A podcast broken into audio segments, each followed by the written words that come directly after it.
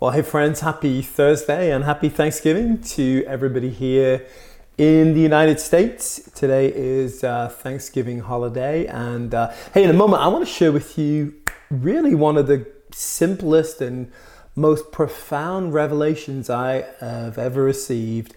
Actually, one that really set me free, especially financially in terms of my faith so I'm going to be talking about, in a moment about Thanksgiving and how faith and Thanksgiving works. So more on that in a moment.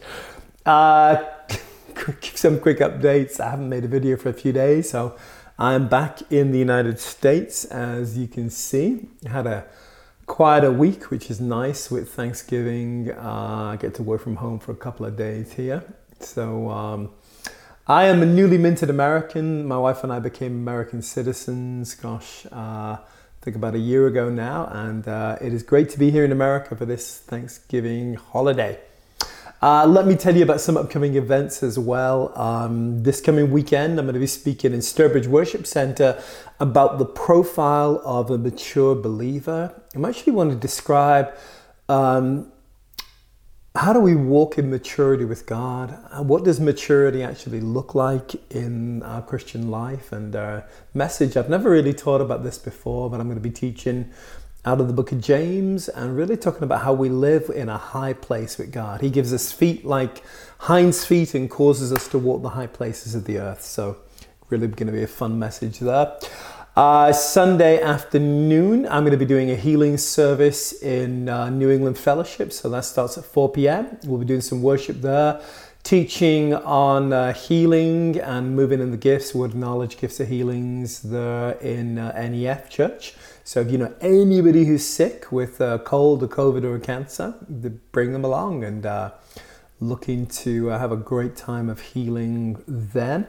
Let me mention something I've got coming up next week as well. So, next, not this coming Saturday, but the first Saturday of December, I believe that's Saturday, December the 3rd, I will be doing a conference with a team in New England Fellowship. So, that's in Norwalk, Connecticut. We're doing a conference entitled Emotionally Healthy How to Walk in Emotional Health and really, what the Bible says about that, about our soul, on how we steward our soul, how we can get over depression, and um, just the different things that can weigh our soul down, what God wants from our soul, and how do we walk out a soulish life well. So, really important conference. That's an all day conference, well, morning and afternoon. Kicks off at 10 a.m. in uh, Flax Hill Road, Norwalk, and you are invited.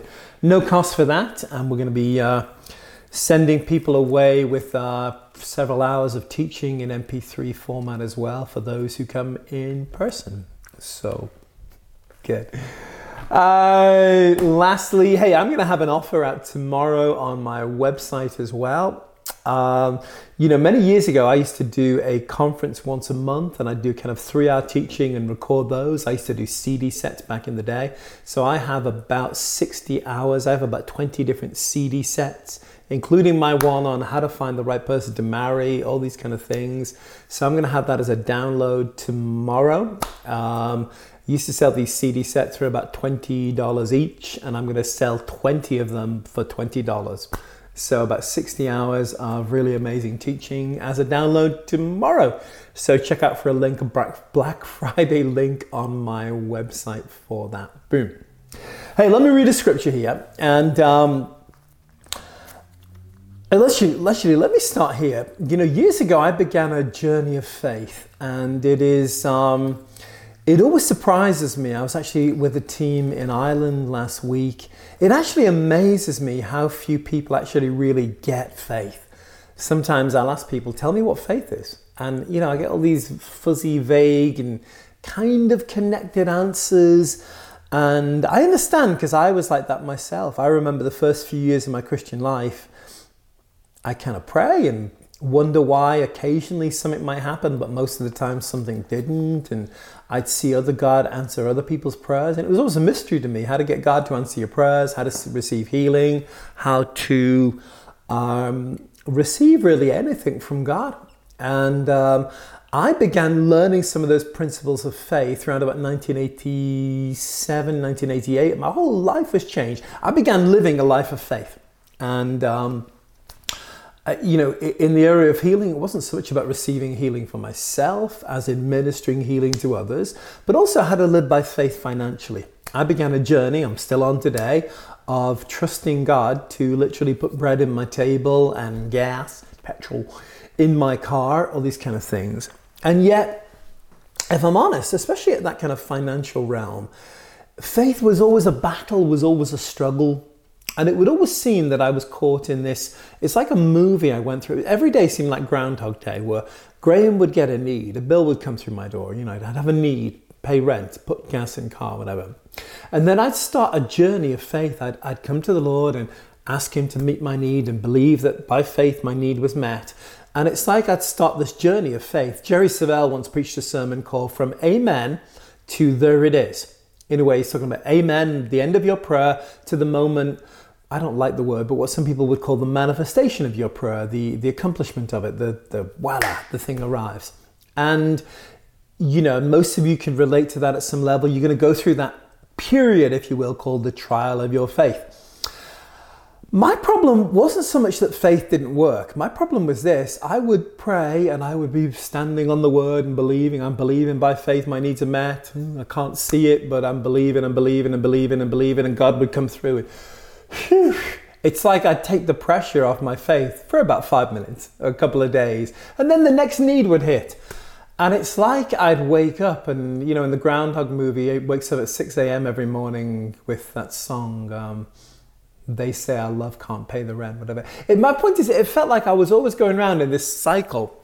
And if I'm honest, it felt that most of my life was lived out in a trial of faith place where, where if you would have just come and met me at five average times during a week, I would have been living in between amen and there it is. And I would have been holding on to God. And it, it became kind of tiring and it became fatigant, it became draining in a way. And um, once in the uh, probably the early 1990s, somebody, a brother who's no longer here on the earth, really gave me a key that absolutely changed my life. A guy called Harry Greenwood, wonderful man of God, and it really set me free. And here's what this guy basically said to me: He said, "Graham, do you believe you're dead?" You know, I kind of knew the scriptures. Colossians three verse three: "You were dead." Your life's hidden with Christ in God. Romans 6 verse 7, reckon yourself dead. And I was like, yes, I'm, you know, my old man is dead. And he said, well, you know, he quoted me the scripture, he that is dead is free from sin. He quoted me another, he asked me a question though, is he that is dead free from need? Hmm. And I kind of began like, so I'm owning needs that God doesn't, you know, dead people have no needs. People who live in heavenly places have no needs. And in a way, what he showed me was I was living, I think this guy had been through the same story, where I'm living in this cycle of I've got a need, oh, I believe God meets my need, I stand in faith until the need gets met, phew, great, and then it starts again. And he was saying, why don't you give all of your needs for the rest of your life to God and just believe that you're living in the now of his supply? And this guy gave me two little words which really changed my life think and thank. And he, and he taught me this about faith. He said, rather than, rather than you living in this like, trying to get need met, trying to get need met, trying to get healed, whatever, every time you think of anything which contradicts God's word, thank God it's already met. And um, with some possible slippages and exceptions, since that day, I've had no needs.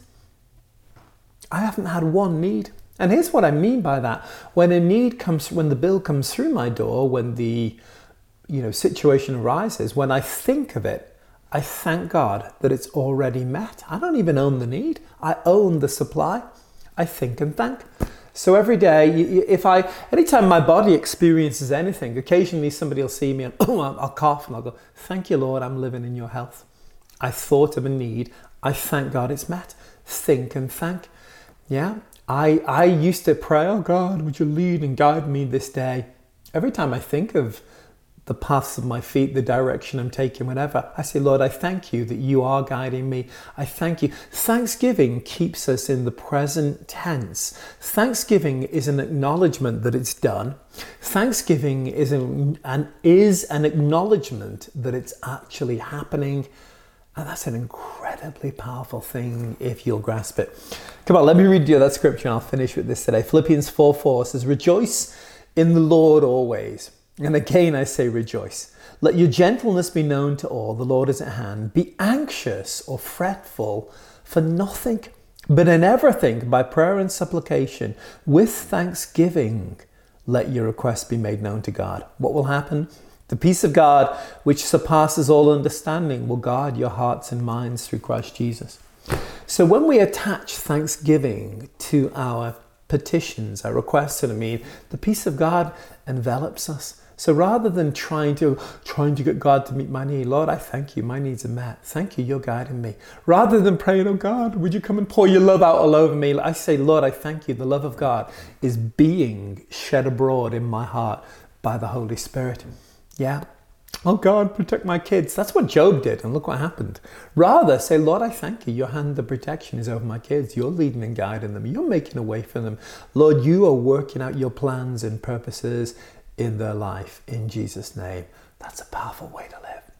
Hope that really helps, guys. I know it will. It changed my life if you put it into action, and will do so for you as well. Boom. Hey, a few quick housekeeping things if you made it this far. Again, uh, please consider hitting the subscribe button down there. I am back on Twitter as well. You'll find me at Graham Jones GJM. You just go to my website, ggm.org. You will see a link to my Twitter feed. Probably the best way of keeping in touch with me for now. Uh, do check out, there'll be a lot of links below, including this offer we're going to have about this 60 hours of uh, teaching from conferences as a download. So have a wonderful turkey day, guys. Enjoy your day and uh, bless you in Jesus' name. Bye for now.